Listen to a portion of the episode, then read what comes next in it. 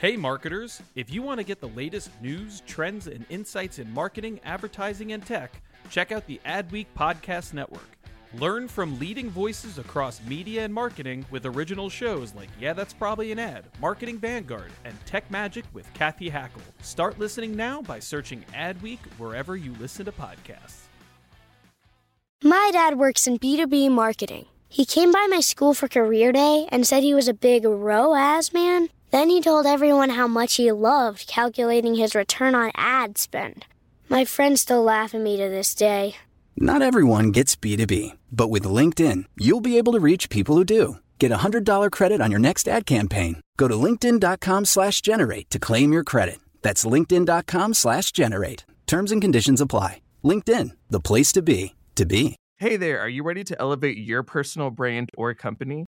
Meet Viral Growth, your one stop shop for video content and audience building. Imagine growing your brand organically on social media without the hassle of editing videos for hours. With Viral Growth, it's a breeze. They handle the brainstorming, scripting, and editing while you simply just hit record. And don't worry about your niche, they cater to everyone, from business and marketing to health and wellness. Are you ready to make waves in the social media realm? Visit viralgrowth.io and use code ADWEEK, that's A D W E E K, all lowercase, and get 10% off your plan.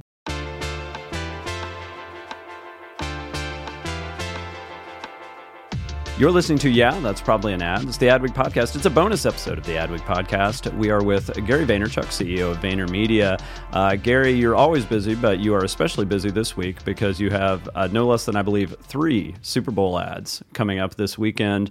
Uh, last year with Planters was your first uh, Super Bowl ad, and now you're coming back in a big way. First of all, thanks for making time for us. I appreciate it. Thanks for having me. Tell me a little bit about the experience of last year. Uh, we'll go back and talk more about how VaynerMedia has developed as an agency, which is a fascinating story. But tell me about the experience of doing the Planters ad last year and the response you got, and how that fueled you to go even bigger this year. Um, so to actually answer that question in a way that knowing the listenership of something like this, the reality is is that we've always been very focused on where we think the actual customer attention is, and so Super Bowl you know, it's it's fun to hear going bigger, fueled, going bigger. Super Bowl has been on my mind literally from day one when we were a community management company just doing Twitter, right? And so last year was our first at bat, eh, and the response was really strong. You know, ironically, and this is fun to say publicly, I wouldn't I wouldn't say I was like so miraculously in love with the creative. Like I loved A Rod, I love the Kale, I love the Nutmobile.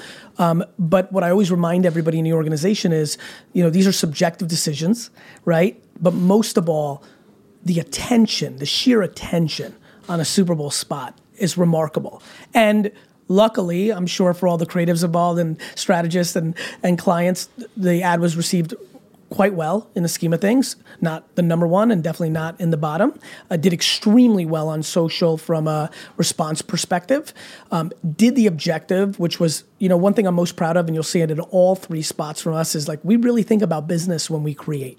So you know if you think about that spot, the notion of like kale is super hot and people are eating in a certain way. Let's not forget some of our classic snacks. So I really like what we did there from a business strategy creative standpoint. Uh, and, you know, I'm sure, and, and first of all, it's really an honor to be on this podcast. Obviously, Adweek and two or three most important publications in the world. It, I'm very self aware, recognizing where our creative and media shop are coming from, which is a hyper different angle than the majority of the creative shops in the world. So, as you can imagine, I was A, most thrilled that on a consumer level, you know, it was the single most talked about ad on Twitter. Like, that's exciting to me. Um, more importantly, uh, is that's all I really focus on, and that's how this agency is built end consumer business dynamics. However, I'd be lying if it's not important and nice to get whether it's recognition or knowledge or awareness within the B2B realm, right? And so, what was important and what fueled me from that standpoint was A, I'd be lying if I didn't say that it felt good to see uh, like the comments online and in the Cannes and A&A circles of like, Vayner did a Super Bowl spot you can imagine how I feel about us this year coming out with three, which has completely taken people aback uh, because I'm aware that we aren't positioned in the same way as some of the other great creative shops are, but we really believe with what marketing is supposed to do, we sit in a very special place and are starting to show people that. And then obviously, the reality is, in a lot of ways, Planters has either won or has done a very good job so far in the Super Bowl sweeps with the way we went with our strategy of releasing a Super Bowl quality spot on social. Uh, got an enormous amount of awareness to set up the next spot. And so it was always the fuel. Last year was the serendipity of our first at bat. We hit it in a meaningful enough way that didn't, you know, sometimes when people step up to the plate where they don't come from the angle where the industry or the clients think you're coming from, if you miss, it might be the only time you got up. We didn't, which clearly gave us momentum to for that client to do it again. And obviously reputation and other things we were doing led to two other opportunities. Um, it's scary to think that there was two others that were really close. So we're in a really, really remarkable spot um, as a creative force to do Super Bowl spots, which to me is unbelievably important in the world of marketing.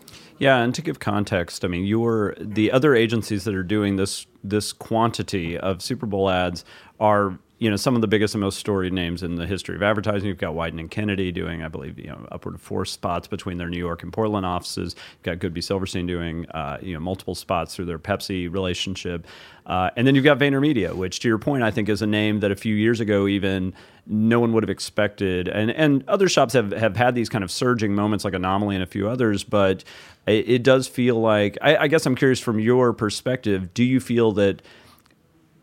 How would you describe the way that you feel the industry kind of looks at VaynerMedia and whether or not that's changing?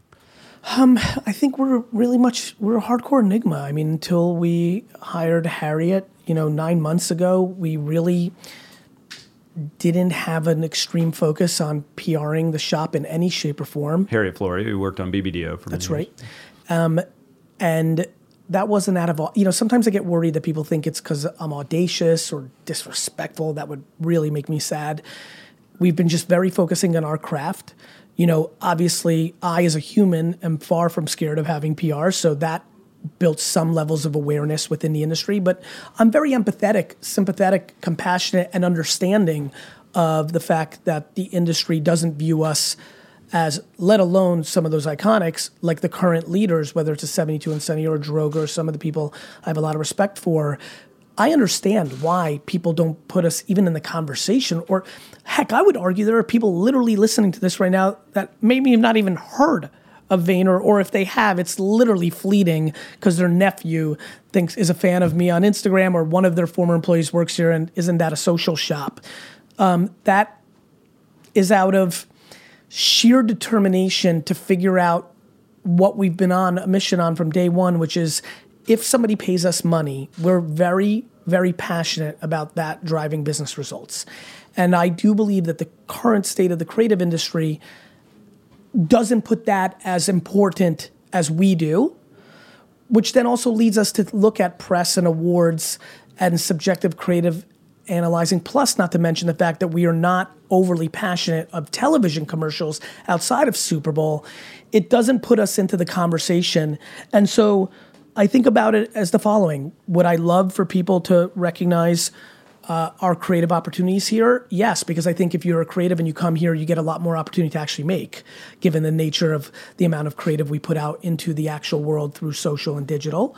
Um, do I do I do I concern myself with our creative directors and GCDs of worrying that Vayner's disrespected as a creative shop, and thus are they happy here because they grew up in the game? Of course I do, because I care about them. But the reality is, if they even decided to come here, they were thinking a little bit different. Then definitely after being here for a year, they they know exactly why. So that hasn't reared its head, and I'm not worried about being disrespected or made fun of or not in that conversation because I respect it. I understand the framework or the perspective that conversation's coming from.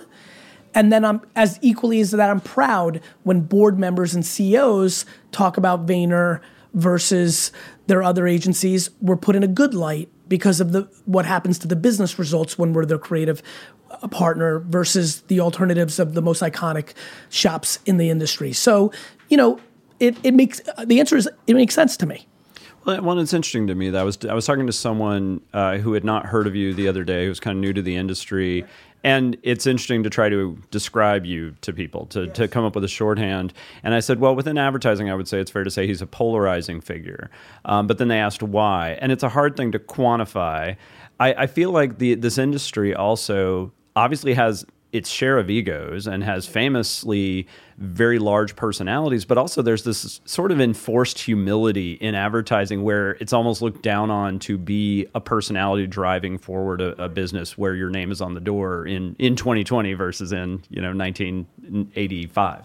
Yeah, I, I would argue differently. I would say that I'm a little bit unique in the fact that I'm not just of the industry, right? So you know, I I think the industry I walked into glamorized and put very, very, very senior bankers on a pedestal, whether it was Maurice Levy or Martin Sorrell, or creative directors on a pedestal when you go to Cannes and their photos are there.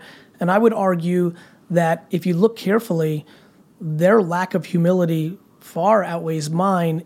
And the only difference is I actually exist outside of the ad world and they didn't you know, and, and that's not a rub, that's not a razz. Martin Sorrell, outside of the ad world, was not a known commodity. I came from the outside, and I'm also a byproduct of a social media ecosystem that's different than the mainstream media. If the social network world didn't exist, I also wouldn't be known. But I wasn't at the mercy of the Wall Street Journal and NBC and CBS for broader awareness. And I think, I think, and not to mention, I'm comfortable saying things I believe in. Like, you know, when you come and say creative is subjective and you really mean it, that's not necessarily the most exciting conversation in the creative field at the highest levels where they feel their subjective opinion is the rule of the land and the currency. And so I'm empathetic to the polarization. I also curse publicly. That in it, but, but you know, it's a funny thing to say, but I understand why that may come up. You know, um, the thing I'm most proud of is when people have worked in the establishment, they come here. Some of them are cautious about working for me, usually until they sit down with me and we go through the interview process. But even then, they're still a little cautious because there is a big personality. I get that. You know, there's not a lot of people through the history of time that will go to the A and A and give a keynote and go that hard. I get it. On the flip side, I feel great about how they feel about me and us six months later, right? And I think that's the reverse of a lot of people. A lot of people I admired or seemed like they were people that everyone was admiring. As now I'm in the industry for 10 years, either they've been smoked out, or more importantly, now that I'm in it, they're not talked about nicely by the people that know them best. Yeah, it's kind of a don't meet your heroes situation. It's exactly yeah. what it is. And so I'm proud that I'm polarizing. I think the industry lacks innovation. I think that there's a disconnect between client services and the clients. I don't believe Fortune 500 companies are getting their money's worth. And, um, and I think you're seeing why the consultants are getting in. That's one angle, right? Um, and I think from my angle, I'm coming from a different place. And, and very honestly, and this is important to say, my gr- now that I've, you know, this is what always happens, right? I didn't, I was 14 when I got into the wine business. I didn't drink wine. I didn't care about wine. I could care less. I was an entrepreneur. And then I learned the craft. And by the time I was 30, I knew wine. I understood wine. I appreciated wine. And more importantly, I loved the winemakers and the people in the wine business. I've gotten to live that again. I came into this business being a practical marketer. I used marketing to build my family's business with no money. I was a practitioner. I came into it, I knew nothing about Madison Avenue. I'd never heard of any of those names. I didn't know who was who. I still don't know a lot of stuff. But now I'm 10 years in, and now I love it.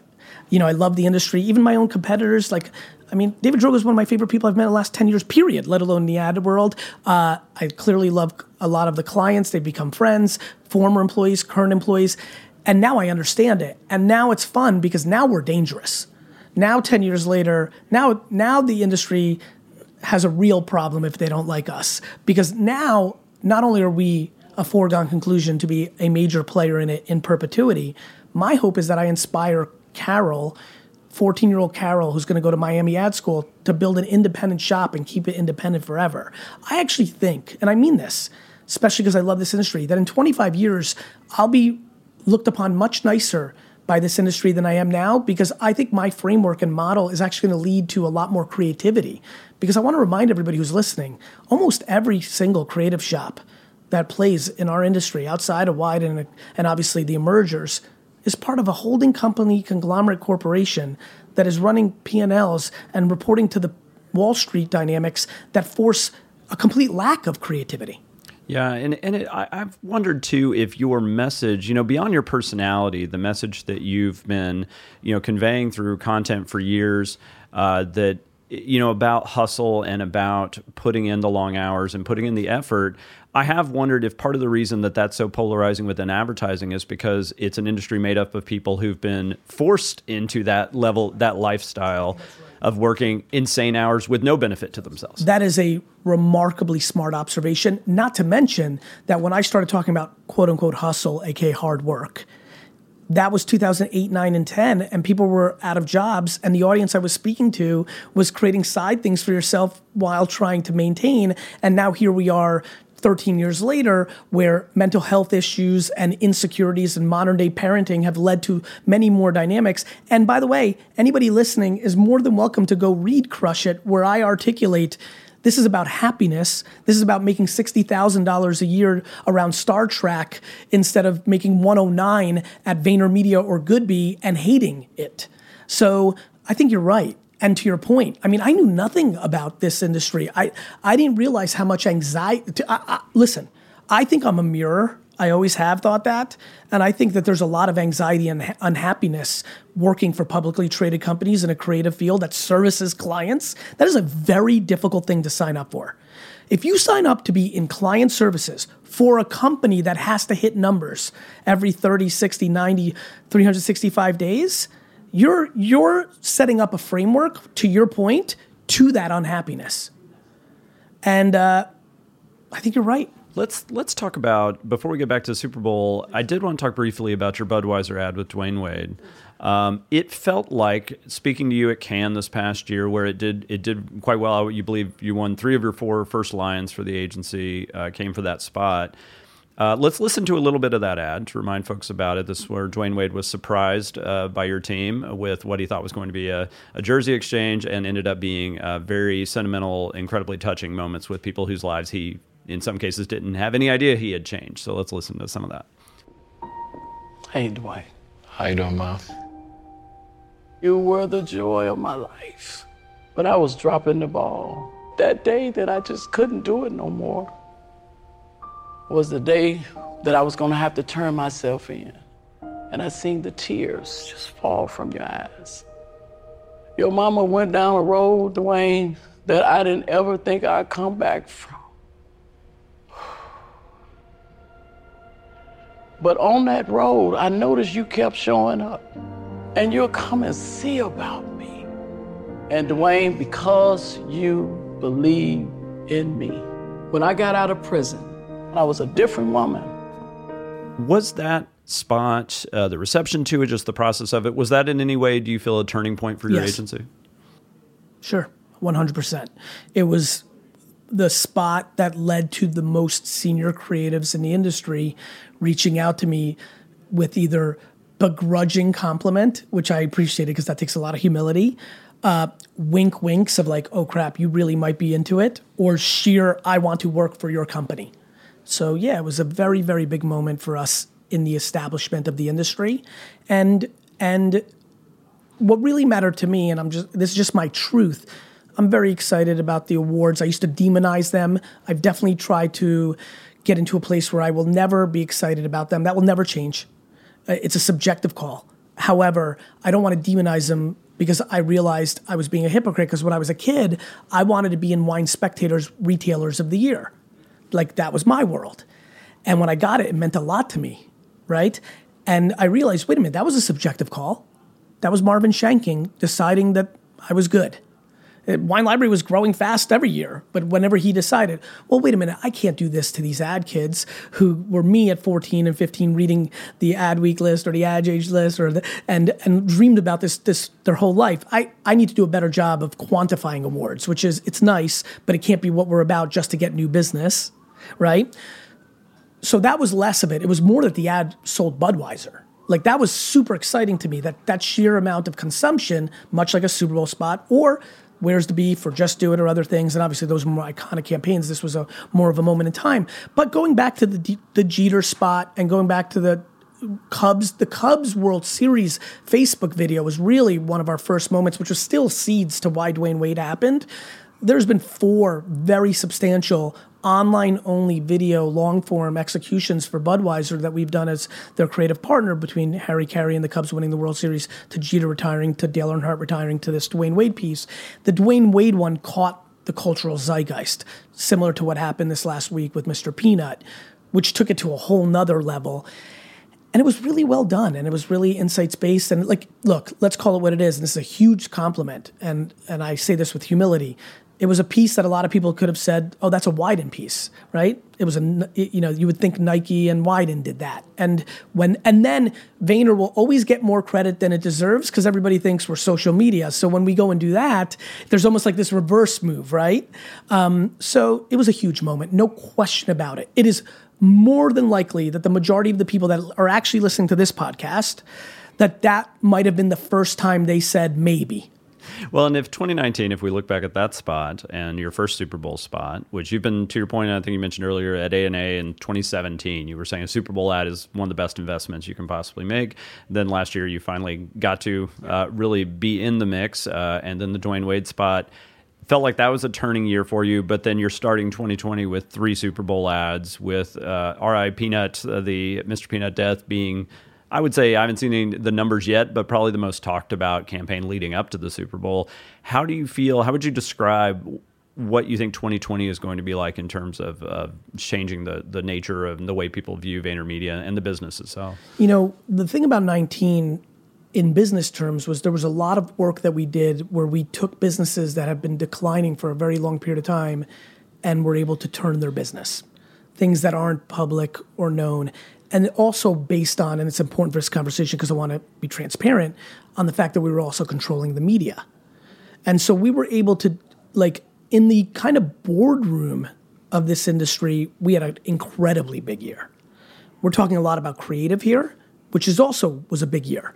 And obviously, as you can imagine, three Super Bowl spots is going to make it even bigger. And we hired a new chief strategy and new chief creative officer in November that come with significant industry gravitas or knowledge, especially for the people that have worked with them.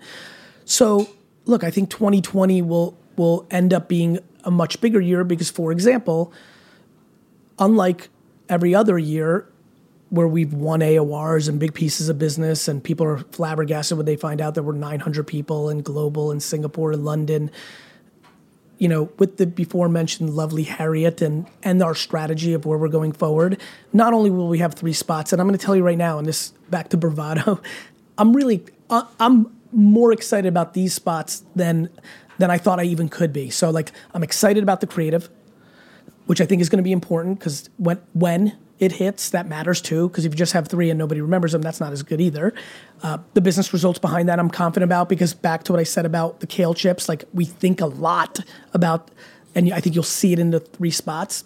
The business, if you kind of look at it from that lens, and then I think you'll hear seven to ten times this year through your wonderful publication things like VaynerMedia was awarded the blah blah blah business. VaynerMedia was awarded. I mean, we all know how this works. We've stayed quiet in our growth, um, but we will be less quiet about it because we feel like we're ready to solve a lot of the problems that clients have, and that felt like the right time for us to be a little louder, not to use it to try to get more business. So what's ironic is I'm so loud as a human but for all of the businesses I've ever been involved in, I like to wait until I think I can really deliver, like really deliver. Like it's a remarkable feeling for me right now to know that if we run three incredible spots and everybody's buzzing and they love the new senior hires I made and it gets going and things like this happen, that when we get RFP'd or, or more or more fun when we just get handed opportunities, which is our norm more than winning RFPs because I don't think we still know how to do that. Um, that that I think you're going to see a lot of it. I think we're really on the precipice, and I think when people really get educated on what we do on the, uh, you know, on the uh, media side, in addition to creative, to drive the actual business result, and then when people get educated that we've created some consulting products that let people steal our brains instead of just hiring us in a world where we're empathetic that they can't get out of their publicis or omnicom contracts or they don't want to they, they've even though they're frustrated with the separation of creative and media they're still stuck I think we've really worked very hard the last two years to put us in a place to have a remarkable, remarkable year. And I would argue, to your point, that 2020 may be the year that if you're a nerd and like to talk about the industry in 2033, they're gonna be like, that was the year Vayner really got really got going. To, you you set up properly. I think 19 did things that set it up, but this has a chance of being that year. The uh, last thing I really wanted to ask about in terms of the news cycle this year, and it's it's tough to talk about something that's emotional in a strategic way, but that's the business we're in. After Kobe Bryant's death, uh, so many marketers had to pause and take stock of what they were doing, what messages they were putting out. Um, you know, your your company paused the uh, Mr. Peanut campaign online, um, and I, I, believe you're making changes on the Michael Bay directed spot for Hard Rock. That's correct. Um, I'm I'm curious. Do you think it it it seemed like a good time to be a very socially aware agency uh, to just have that sensitivity and to know you know between on the on the positive side the success of the Mr. Peanut campaign in terms of generating that social conversation but also knowing when to shut up when to revisit uh, yourself how did that this past week affect you and kind of your outlook of, of the messaging that we create as advertisers well you know it's really interesting it's fun to say this like the thing i'm most proud of at Vayner by a country mile is two things when there's a problem or when somebody is to be let go from Vayner both those things have to cross my desk and I have to make that decision. I like being a leader.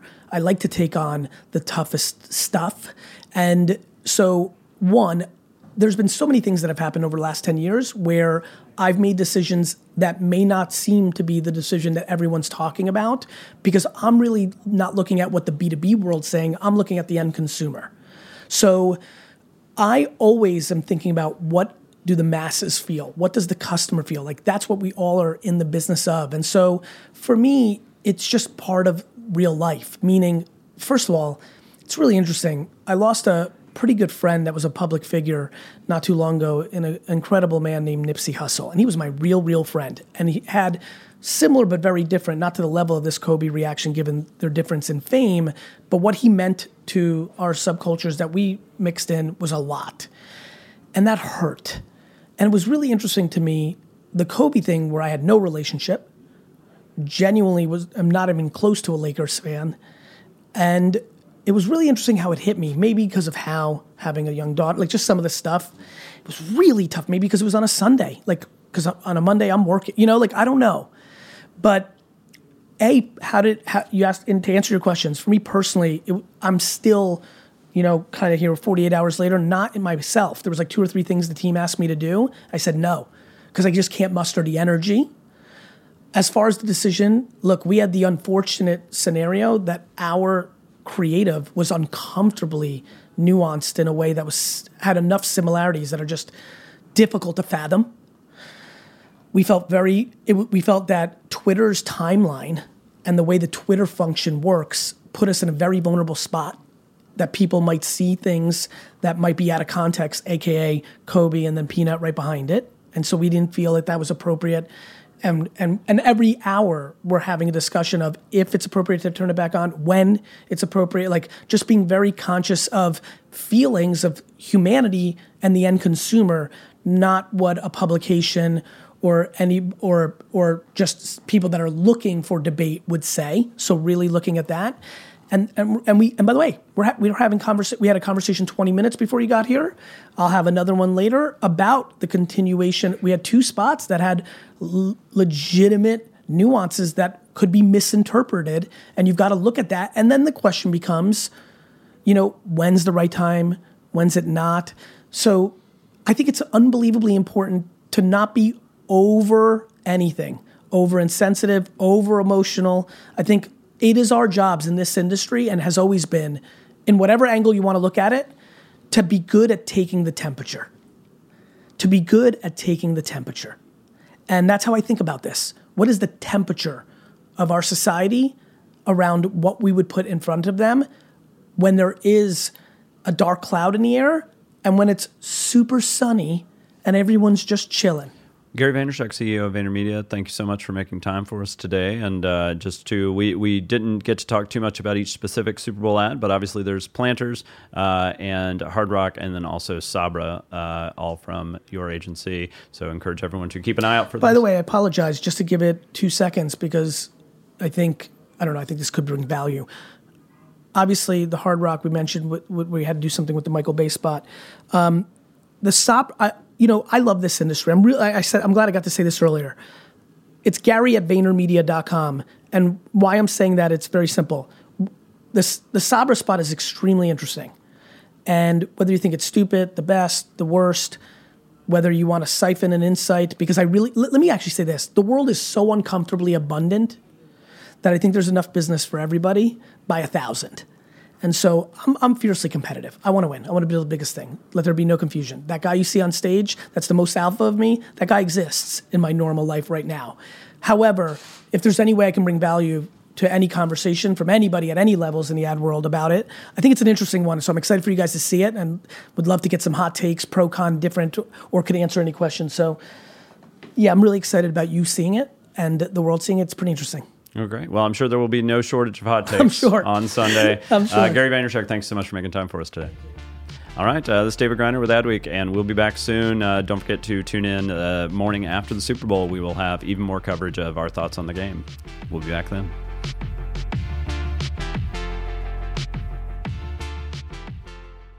Hey there, podcast fam. Are you ready to break free from the social media rut? Hold on to your hatch because we've got just the thing for you. Meet Viral Growth your one stop shop for leveling up your online presence.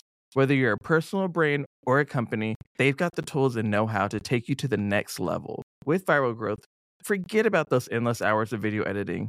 They handle everything from brainstorming to polishing your content so you can just focus on being awesome. And guess what? We're hooking you up with a sweet deal. Use code ADWEEK for 10% off when you sign up. Ready to take your social media game to the next level? Head on over to viralgrowth.io and let's turn those digital dreams into a reality.